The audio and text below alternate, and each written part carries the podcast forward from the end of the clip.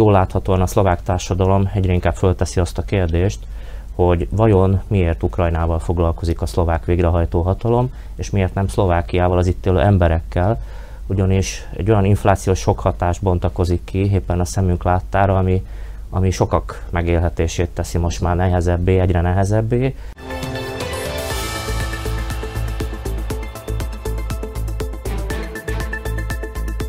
Üdvözlöm kedves nézőinket, új adásra jelentkezik a Nagyító Extra, a Ma Hét Média Család politikai háttérműsora. A vendégeink a stúdióban, ezúttal Kolleg Zsolt és Kocúr László, üdvözöllek titeket.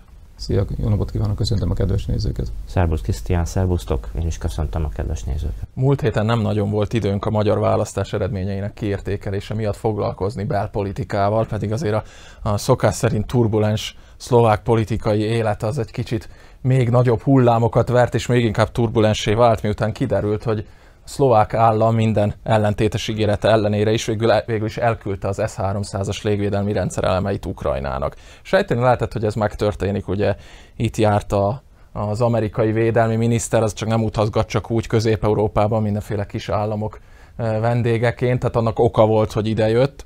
Aztán egy időben ugye aztán a Jaroszláv nagy honvédelmi miniszter is tagadta, hogy átadnák ezeket a légvédelmi rendszereket Ukrajnának, majd váratlanul bejelentették, hogy nem, hogy átadták, tulajdonképpen már ott is van erről. Már meg is semmisült. Sőt, időközben talán elvileg már meg is semmisült. Ugye a portálunk az első között számolt be róla, hogy az orosz sajtóértesülések és orosz közösségi médiában terjedő plegykák és hírek szerint már megsemmisítették az oroszok a, a szlovákok által küldött légvédelmi rendszer, de talán ezt hagyjuk is, mert képtelenség, ahogy annyi más dolgot, ezt is képtelenség eh, megerősíteni, vagy cáfolni a háború kapcsán, tehát maradva a légvédelmi rendszernél, függetlenül attól létezik-e még, vagy sem. Mit gondoltok a szlovák kormány részéről, mennyire volt ez jó húzás, akár európai kitekintésben, akár hazai belpolitikai szempontból? Laci talán kezdte úgy tűnik, hogy az orosz-ukrán háború február 24-i kitörése megindulása óta a szlovák kormány a hazai problémáknál sokkal hatványozottabban koncentrál az ukrajnai problémák megoldására. Mi lehet ennek az oka? Tehát külpolitikai kérdésekben valószínűleg még egyet tud érteni ez a koalíció. Ugye itt nagyon más választása, nagyon más választása nem is volna, de tehát láthatjuk, hogy olyan, olyan égető égető problémák, mint a, az egyébként szerintem hosszú távon bizonyosan föntartatatlan felosztó, kirogó jellegű nyugdíjrendszer. Ugye minden, minden kormányzati ciklus idején, ugye ezt már 30 éve tudjuk magunk előtt a szocializmusból megörökölt problémákkal, és ugye a mindenkori kormányoknak az ottani rendszerek igazságtalanságait kell immár források nélkül kiigazítani, és ez, ez, egy, ez egy sarkalatos kérdés, tehát ezzel akár választásokat is lehet ne nyerni, hogyha ezt valaki egyszer megoldaná, még ez nem sikerült senkinek. Láthatjuk, hogy az átfogó reformra most Milan Krajnyak munka, szociális és családügyi miniszter nem képes, de legalább egy kicsit reszelgetne rajta a, ki tudja, hogy mennyire észszerű szülői bónusz bevezetésével, ami ugye a gyermekteleneket kapásból diszkriminálja, de ez most nem tárgya ennek az adásnak. És ehhez sincs meg, ehhez a minimális, tényleg csak szépészeti jellegű beavatkozáshoz a nyugdíjrendszer terén, ami egy össztársadalmi dolog, sincs meg a, sincs meg a politikai egyetértés akarat. Uh-huh. Ugyanígy, a, ugyanígy ki tudja, milyen érdekektől hajtva, szintén ugyanaz a párt az építési törvény mindenáron való tehát a saját verziójának minden tehát áron való, bocsánat. A, igen, azt már Megyináról beszélünk, minden áron való átnyomását ö, ö, erőlteti a kormánykoalícióra, mondhatnak, hogy hullahágyak árán, ha ez most nem lenne morbid ebben a világpolitikai helyzetben. Tehát le, ehhez képest lehet, hogy már csak kötfüggöny, hogy a párt elnöke pártelnöke ezektől, mint egy elterelő hadműveletként egy kicsit még magyarozott is, hogy, igen, hogy innen fogunk, elvigye a fókuszt. Fogunk erről mhm. beszélni, de, de maradva egy, igen, bocsánat. Tehát, hogy a, ezt, tehát a koalíciót belpolitikai kérdésekbe, és ezek, ezek tényleg csak az elmúlt, tehát nem, a, nem az elmúlt két év, hanem az elmúlt hetek, hónapok történései. Látjuk, hogy itt egy viszonylag, hát még nagyon finoman azt mondom, hogy széttartó tendenciák mutatkoznak a kormánypártok között, akkor, akkor még visszafogott hmm. voltam. Külpolitikában itt, tehát azon, hogy segítsék Ukrajnát a maguk módján, és itt mindig kicsit, kicsit ebbe az eminens, eminens euróatlanti bezzegország pozíciójába belehelyezkedve, amire a 2004-es csatlakozás óta Szlovákia mindig is törekszik, hogy ők, ők aztán megmutatják, hogy itt akár a szomszédaik rovására mennyire, mennyire euróatlanti irányultságúak. Tehát ebbe, ebbe a világképbe, amit a végrehajtó hatalmat, ahol, a, ahol az államfő is támogatja, ez a tehát beleillik ez, a képbe ez, ez tulajdonképpen ez ez a lépés. Összeáll, Ezek szerint számítani lehetett rá? Mit gondoltok, Zsolt? Erre a lépésre, hogy uh-huh. az S-300-asok kikerülnek Ukrajnába? Hát a Laci jól leírta, hogy Szlovákia abban a helyzetben van, hogy az euróatlanti világban ő a bezzegország, legalábbis ezt a szerepet szeretné megszerezni már tulajdonképpen valóban a csatlakozás óta, a NATO csatlakozás és az európai integráció óta. Azonban a, tényleg az is igaz, hogy itt egy belpolitikai figyelemelterelés zajlik, uh-huh. hiszen a koalíciós pártok a, arról ismerszenek meg az elmúlt bő két évben, hogy a legkevesebb kérdésben értenek egyet, és a legtöbben pedig vitájuk van egymással.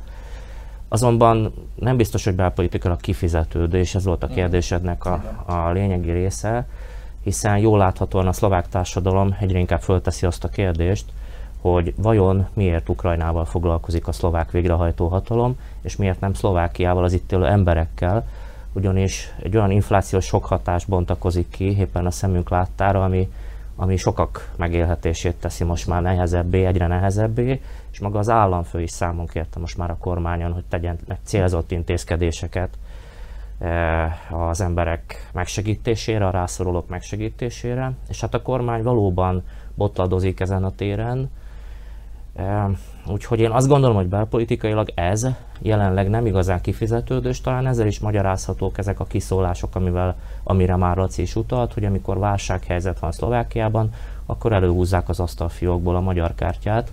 Bocsáss meg, ha már kártyáról beszélünk, ehhez képest ott tartunk, hogy most 19-re lapot húzna a szlovák kormány, hiszen már arról beszélünk, hogy nem csak a megsemmisített vagy nem megsemmisített S-300-as rendszer, küldik Ukrajnába, vagy küldték el Ukrajnába, most már szerencsétlen MiG-29-es vadászgépek is, amik ugye a háború kitörésével és az orosz szervíz alkalmazottak hazatérésével tulajdonképpen most már személyzet nélkül is maradtak, nyilván pilóták vannak, csak nincs, aki karban tartja a gépeket. Mindenesetre ott tartunk, hogy Európai Uniós államként Szlovákia lett az első, aki vadászgépeket küld Ukrajnának, hiszen a lengyelek végül is aztán nem küldték el a hát, amerikai ö... nyomás ellenére sem. Igen, tehát volt egy, volt egy visszakozás ebben a kérdésben.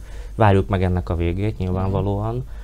Szlovákia elindult azon az úton, amit itt lefestettünk, hogy ez az eminens tanuló szerepe, ez most már egy, egy folytatásra kényszerítő pálya. E, az más kérdés, hogy mikor éledezik majd az ellenzék, és mikor tud ebből politikai témát e, teremteni, amivel, amivel be tudja csatornázni azt a egyre fokozódó érzékelten fokozódó társadalmi elégedetlenséget. Itt szociálpolitikai kérdésről van szó. Szerintem a szlovák társadalom nagy többsége egyetért azzal, hogy Oroszország agressziót követett el, és Ukrajnával szemben kell empátiát felmutatni. Tehát nem ezen van a vita, Persze. az ellenzék erre hiába akar rájátszani. Itt a bizonyos ö, szociális sovinizmus lehet az, ami előbb-utóbb majd az ellenzéknek kamatozhat. Ugyanis ha ukrán, az ukrán menekülteket segítjük, és a szlovák lakosság egy jelentős hányada elszegényedik, ez egy tarthatatlan állapot ami, ami egyre inkább, hogyha az ellenzéke ebből majd politikai tőkét akar kovácsolni, akkor ezt meg is fogja uh-huh. tudni tenni. Ugye nyilván nem egyszerű ezt egyik napról a másikra megtenni, mert valahol azért egy olyan új politikai mondani való, amit, amit hát azért meglehetősen nehéz képviselni, bár utalnak erre jelek, hogy azért az ellenzéki politikusok ezt a, ezt a véleményt már képviselik. Én azt gondolom, hogy az idő előre haladtával, ahogy egyre több bejelentés érkezik, hogy az ukrán menekültek támogatására milyen forrásokat kell felhasználni. Legutóbb ugye 530 millió euróról volt szó, Igen. a le nem hívott Európai Uniós források kerülnek célzott humanitárius segítségre és a másodlagos segítségre az ukrán menekültek támogatásában. Ezek a pénzek máshonnan fognak nyilván hiányozni, és bizony az emberek elégedetlenségét fogja ez fokozni. Hát, és nagyon úgy tűnik, hogy választókban, pontosabban szavazatokban mérhető ez az elégedetlenség. Ugye kijött hétvégén az ilyenkor szokásos fókusz felmérés, ami azt találta, most nem pontosan emlékszem a számra, 47 vagy 48 mandátumot szerezne jelenleg a négy párt, amelyik most a kormánykoalíciót alkotja, ami hát egészen siralmas, és egyetlen olyan koalíciós kombináció van, aminek még realitása is akad és többséget szerezne, 76 épp hogy 76 mandátummal a a Smer SD, a Hlas SD és a Mazurek féle Republika úgy néz ki, hogy kormányt tudna alakítani, ha most tartanák a választásokat. Laci, mit gondolsz, kitarthat ez a lendület, fokozódhat még esetleg az ellenzék támogatottsága, mondjuk a kormány újabb ilyen belpolitikai szempontból úgy tűnik stratégiai hibákat követel, mint mondjuk talán, ha egyszer a MiG-29-eseket átadná Ukrajnának, vagy ahogy te is itt fölvezetted, nem foglalkozik a szociális problémákkal és kérdésekkel. Hát ugye MiG-29-eseinkről azt mondják a nálam jobban hozzáértők, hogy a tényleges, tényleges állomány feléből szerelik a másik felét, tehát az a kérdés, hogy melyik felét melyik felét adnák oda. Bocsánat, így még értelmetlenebb ez az egész ötlete a szlovák védelmi tárcának, mármint hogy Ukrajnának adják a migeket mondjuk tehát elképzelhető, hogy az ukránok saját forrásból tudják azt, azt, azt a szervizkapacitást pótolni, amit a Szriásról hazaküldött orosz technikusok hiányában egyébként nehezen hihető módon, nehezen hihető módon Igen. 45 év alatt ugye hát senki nem tudott volna elsajátítani, amíg ilyen jellegű technikai eszközöket használt fel a csehszlovák néphadsereg, illetve annak utódai, de ez, ez más lapra tartozik. Láttuk már korábban, hogy azt már senkivel nem rest kormányozni, hogyha saját érdekei úgy kívánják. Emlékszünk még itt egy Szotára és Mecsérre, amikor, amikor koalíciós partnerek voltak. Hm. Ugye hát a Pellegrini az tulajdonképpen ugyanez a, ugyanez a szmeres fészekaj, tehát az egy kitolt, kitolt, kitolt előretolt helyőrsége lehetne a Strugot személyi állományában legalábbis a pártnak. És ugye hát a Republika Mazurek környékén ott az, az a kérdés, hogy a Kotleba árvákat mennyire fogja tudni, mennyire fogja tudni felszívni, illetve általában a mi szlovákiánk néppárt pozíciója most hogy fog alakulni azáltal, hogy bár Kotleba állítja, hogy nem vesztett el. Ugye a, folyamatosan parlamenten parla- kívül mérik őket. Igen, tehát azt, azt láthatjuk, hogy tizedesével szedték még aztán 2000, tehát ugye már neki indultak korábban is értékelhetetlen eredményeket értek el, még aztán két, ez az a hosszú, hosszú távú munka 2016-ban hozta meg számukra a gyümölcsét, és ezek az emberek, ezek az emberek vannak valahol, vagy ez, ez a, az a 200 néhány ezer ember, aki oda szavazott, az ugye 2020-ban még növelték is néhány ezerrel a rájuk szavazók számát, tehát egy ilyen negyedmilliós, negyedmilliós erre a politikai irányvonalra fogékony ember van Szlovákiában, akik valahova, valahova szavazni fognak, és fegyelmezett szavazók, tehát ha ezek a mazorekféle republikát fogják erősíteni, akkor biztos, hogy tehát ebben a, ebben a formában, bár ez a, ez a, ez a valós széljobb koalíció ki tudja, hogy az meddig húzna, meddig húzna uh-huh. egyrészt, másrészt pedig, hogy az európai partnereik számára mennyire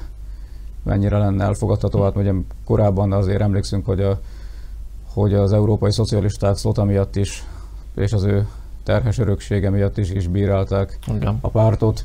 Akkor egy kicsit összehúzták magukat, de úgy különösebben nem csináltak semmit, és hát ugye minden különböző nagy európai gyűjtőpártok ilyetén intervenciója, az, az kb. ennyit is ér, ők kipipálták a kötelezőt, ők az itteniek mondták, hogy jó, jó, majd változtatunk ezen, és hát négy év múlva szavazók változtattak.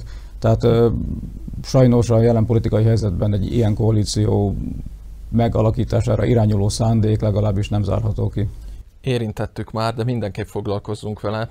Nem mintha megérdemelni a rászánt műsoridót azok után, amiket mondott, de azért Boris Kollár kijelentései mellett nem mehetünk el szó nélkül. Ugye mi történt? Vasárnap déli a szokásos tévévitában a házelnök Kurszlovákia kettes számú közögi méltósága arról értekezett több alkalommal is egyébként, hogy Orbán Viktor kihasználva a Putyin által fölborított nemzetközi rendet, a Kollár fogalmazott így felparcellázhatja a Szlovákiát. Most itt hagyjuk a, az éredent a poénokat, és az igény az volna rá típusú megjegyzéseket, de politikailag azért beszél, mindenképp érdemes foglalkozni azzal, hogy mit gondoltok, miért ragadtathatta magát Kollár egy tényleg példátlan, és talán még Slota által is megsüvegelt ehhez hasonló kijelentésre. Tehát magyarázható azzal egyáltalán, hogy Kollárnak gyengül a támogatottság, ugye folyamatosan egyre kisebb a, a támogatottság a Szmerogyinának, és ahogy te is fogalmaztál, előrántotta a sublódból a, a magyar kártyát? Vagy van itt valami összetettebb dolog a háttérben? És el ne felejtjük, hogy éppen Robert Fico volt a vitapartnere. Igen, aki, aki ehhez képest meg sem szólal, aki, tőle várnánk Aki hozzá, magához képest, ugye Igen. őt a szlovákiai magyar közösség úgy ismerte meg, mint a, hát mondjuk nem, a, nem a mi barátunkat, az itt élő magyarság barátját, ez és ez továbbra is bizonyította is a 2006 Igen. és 10 közötti kormányzása. És hát azért Boris Kollár előéletesen mentes a magyar ellenes élektől és megnyilvánulásoktól, úgyhogy azt hiszem, hogy ez különösebb meglepetést nem jelent, csak hát azt gondolnánk, hogy mégiscsak Szlovákia Visegrád együttműködés egyik országaként házelnök, mint közjogi méltóság ezt a fajta kijelentést nem engedi meg. Hát ugye tudjuk jól, hogy az elmúlt hetekben a, a, ez az új történelmi vihar, az ukrajnai háború azért felülírta azt a gyakorlatot, amit, amit láthattunk az elmúlt években. Sajnálatos módon a Visegrádi együttműködés gyengült az ukrajnai háború hatására. Többször hangsúlyoztam már ebben a műsorban is, hogy Szerintem a közép-európai együttműködésnek nincsen alternatívája. Ez egy másik kérdés, hogy egy-egy politikus magát elragadtatja, és valóban belpolitikai használatra egy-egy jól hangzó mondatot elmond, uh-huh. aminek lehet, hogy a következményeit, súlyát adott pillanatban nem is mérlegeli. E, szóval az ártó szándék az, az valahol a politikai hasznosság arányában veszélyes ránk nézve, ugyanis ha Kollár és más szlovák nacionalisták talán használjuk ezt a kifejezést, ebben, ebben azt fogják látni, hogy ez szavazót hozhat, akkor hmm. szerintem ez nem egy egyszerű és elszigetelt jelenség lesz. Mit ez gondolsz? egy nagyon jó kérdés. E, mindenképpen eltereli a figyelmet a problémákról, amik egyre inkább jellemzik a mindennapjainkat. Ugye keveset beszélünk erről, talán miattatlanul is keveset. 21 néhány éve nem láttunk ilyen inflációt, ami most van Szlovákiában és az emberek mm, hát e, ezt élik meg a mindennapokban, és ugye a választásokat, ezt minden politikai szakértő első helyen említi, még a gazdasági helyzet dönti el. Tehát alapvetően a kormányról, amikor majd ítéletet mondanak a választók, akkor első helyen a gazdasági helyzetet fogják értékelni, mert saját maguk és a családjuk van, meg egyáltalán az ország, amilyen helyzetbe került. Úgyhogy rövid távon figyelem elterelésnek megteszi, és azt gondolom, hogy igen, Szlovákiában van felvevő piaca a magyar ellenességnek, egyáltalán a magyar kártyának, ami ugye a 90-es évek óta, úgy nagyjából a 2010-es évekig jelen volt a szlovák politika mindennapjaiban, utána jött néhány év kegyelmi időszak, igen. köszönhetően az államközi viszony javulásának. Azt is azért említsük meg, hogy az elmúlt egy év az már nem arról szólt, hogy felhőtlen lenne a magyar-szlovák államközi kapcsolat. Emlékezhetünk Kövér László házelnök úr látogatása után arra a kellemetlen epizódra, amit a szlovák diplomácia megengedett magának, meg hát egyáltalán a földvásárlások kérdése. Úgyhogy nem egy példátlan e, ez a történet, egy esemény sorba illeszthető bele sajnos. Bocsássatok meg, csak azt jutott eszembe, hogy hallgattalak Zsolt, kíváncsi vagyok a véleményetekre. Nyilván nincs erre statisztikailag igazolható felmérés, vagy komoly kutatás, de mintha az utóbbiakban abból a szempontból legalábbis fordult volna a kocka, hogy talán a, a társadalomban mintha csökkent volna a szlovák társadalomban a magyar ellenesség. Egy-egy erre utaló felmérés is van, múltkor jött ki február végén, nem sokkal a háború előtt, hogy a, a V4-ben jobban bízik a, a, az átlag szlovák polgár, mint akár a NATO-ban, akár az EU-ban, és nem 1-2 százalékkal, hanem ilyen 10-12 százalékos különbségek voltak. Tehát, mintha a politikai élet az továbbra is szívesen pengetni ezeket a húrokat, vagy kivágná az asztalra azt a magyar kártyát, ahogy Zsolt fogalmazott, de talán, talán valami mozdult a, a szlovák társadalomban is, mint hogyha kezdenék ők is, meg mi is belátni, hogy ahogy megint téged idézlek, Zsolt, nincs alternatívája a közép-európa együttműködés. Nem tudom, hogy ti ezt érzitek-e, vagy ez nekem csak egy ilyen személyes kul, kul, vágyvezérelt Kulcs szót mondtál, ez, hogy az, az érzés szintjén, ez, ez társadalmilag ez kétségkívül ez, ez jelen van, tehát a, az a fajta össztársadalmi nacionalizmus, ami mondjuk a 2010-es éveket, vagy ugye a, az Egyszínű kormányt, vagy a annál rosszabb SNS-es, HZDS-es már kormányt jellemezte, tehát ahhoz képest hát nem mondom, hogy összehasonlíthatatlanul, de azért mérföldekkel előbbre járunk az, azokhoz az időszakokhoz képest. Hát csak gondoljatok bele, hogy a háború megítélése, ami hát most ugye a legforróbb témája az egész, hát gyakorlatilag az egész életünknek.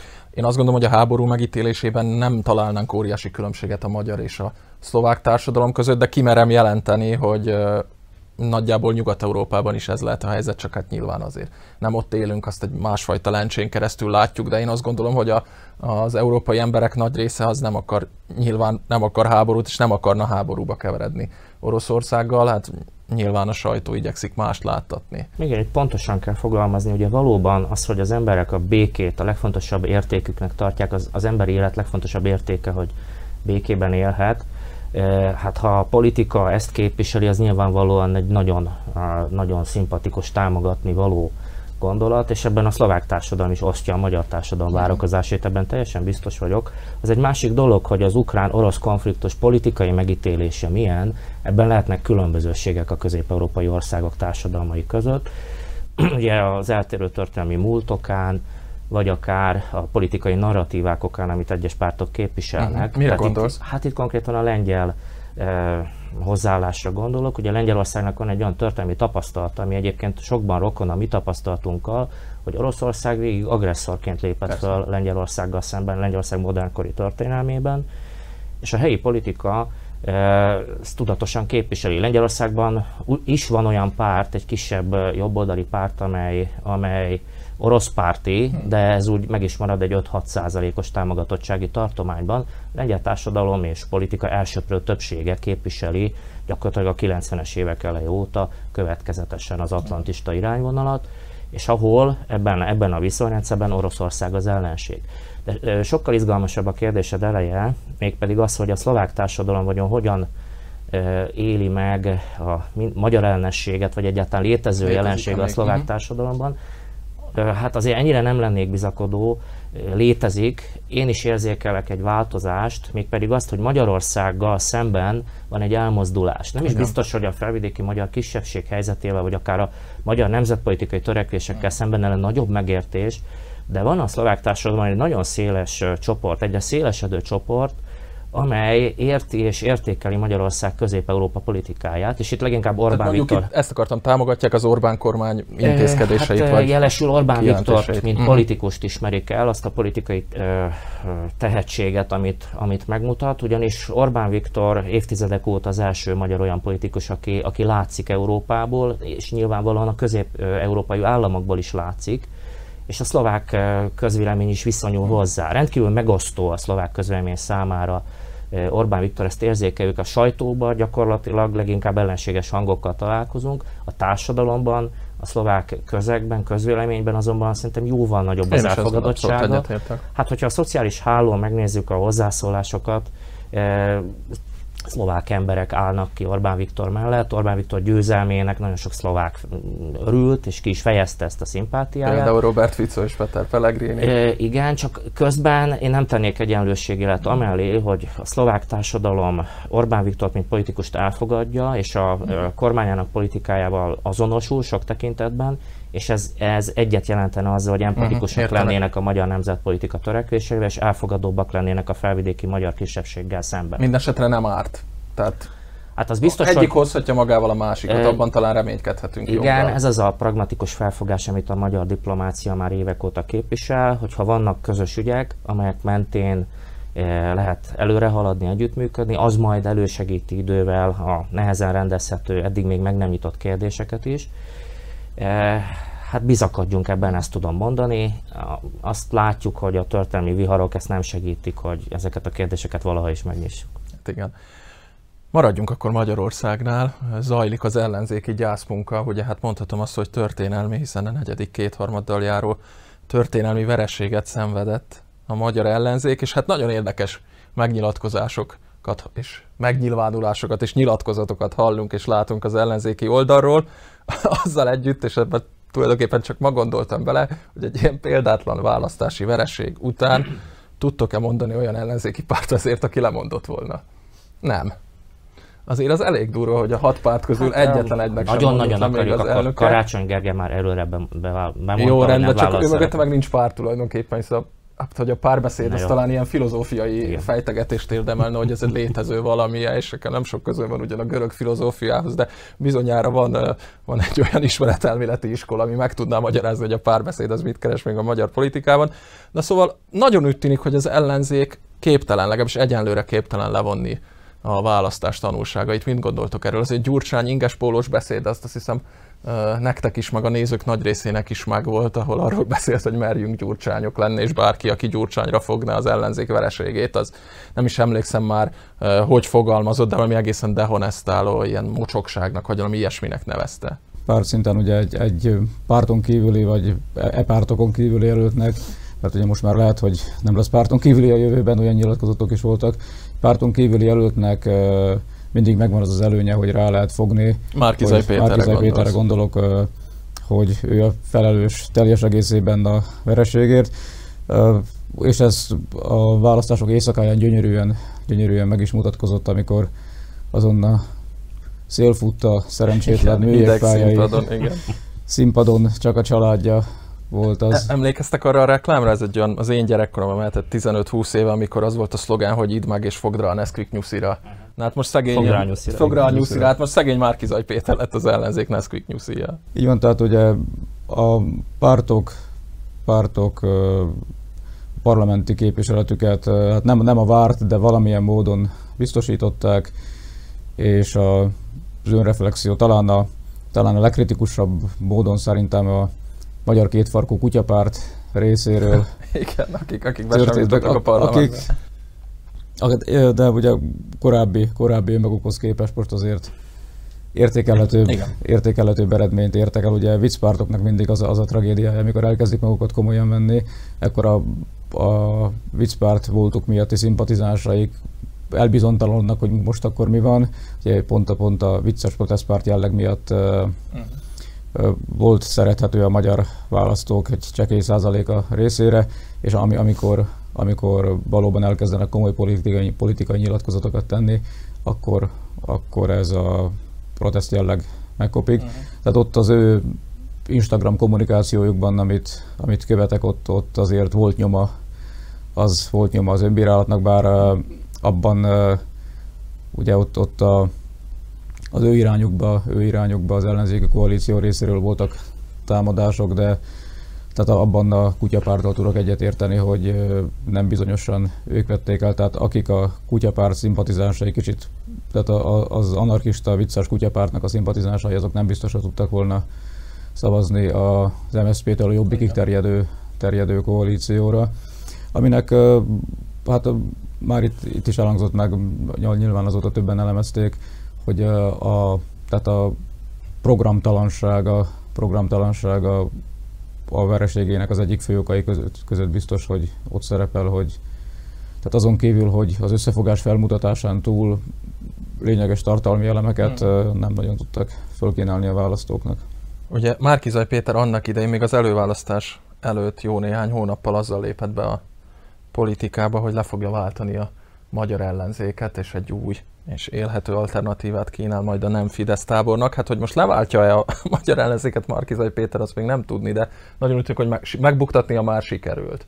Most ugye Laci itt kitért rá és utalt rá, Márkizai Péter bejelentette, hogy pártot alapít, akkor elindultak a, az annak idején a 2002-es választási vereség után a polgári körök létrehozta, létrehozásának mintájára Márkizai indította a Kossuth köröket, gyakorlatilag egy az egyben lenyúlva ugyanazt az ötletet. Nem tudom, hogy mit remélhet, vagy milyen politikai jövő állhat még Márkizaj Péter előtt. Ugye a parlamentben nem ül be, már ezt is tudjuk, nem fogadja el a mandátumát. Igen, tovább viszi a hódmezővásárhelyi polgármesterséget, és hát a szavazatok végleges összesítése után kiderült, hogy hódmezővásárhelyen a városban mégiscsak megelőzte Lázár János, ez egy szépség tapaszt lehet a számára. De a kérdésedre válaszolva, én nem látok csalódott Fideszes szavazókat jelen pillanatban, akiket tömegesen meg tudna szólítani Márkizaj Péter mozgalma, mert nyilván jobb középre pozícionálná magát. Csak ott így, aztán, így aztán jelenleg nem látni a helyet, persze a politikában sosem jelenthetünk ki örök életű mhm. bölcsességeket. Azt gondolom, hogy az ellenzék újrateremtésére jelen pillanatban talán a Momentumnak van a legnagyobb esélye, vagy lehet, hogy Momentuma, a romok alól valamelyik párt ki tud kászálódni, akkor az nyilván ők, hiszen említettétek, hogy a, a párbeszéd az inkább egy gondolatkísérlet. E, az LMP már gyakorlatilag nem létezik, várhatóan ketten majd fuzionálnak és egy erősebb e, pártot fognak, tehát a nullát összeadják a nullával. Ez, ez Lehet más a párbeszéd, kész is a név. Lehet más a párbeszéd. E, és hát ugye az MSP is gyengül-gyengül, ezt látjuk már évek óta. Az ellenzék táborában két olyan párt látszik, amely amely potensnek mutatkozhat. Az egyik a DK, ami szervezetileg is jelen van az ország legnagyobb részén, de hát ugye azt hiszem, hogy ezt kimondhatjuk ebben a körben. Gyurcsány Ferenc 2010 óta minden ellenzéki vereségben ott volt, és úgy tűnik, hogy az ebből való következtetés nem szeretné levonni. Ez a bizonyos beszéd, amit idéztél, az pontosan erre utal.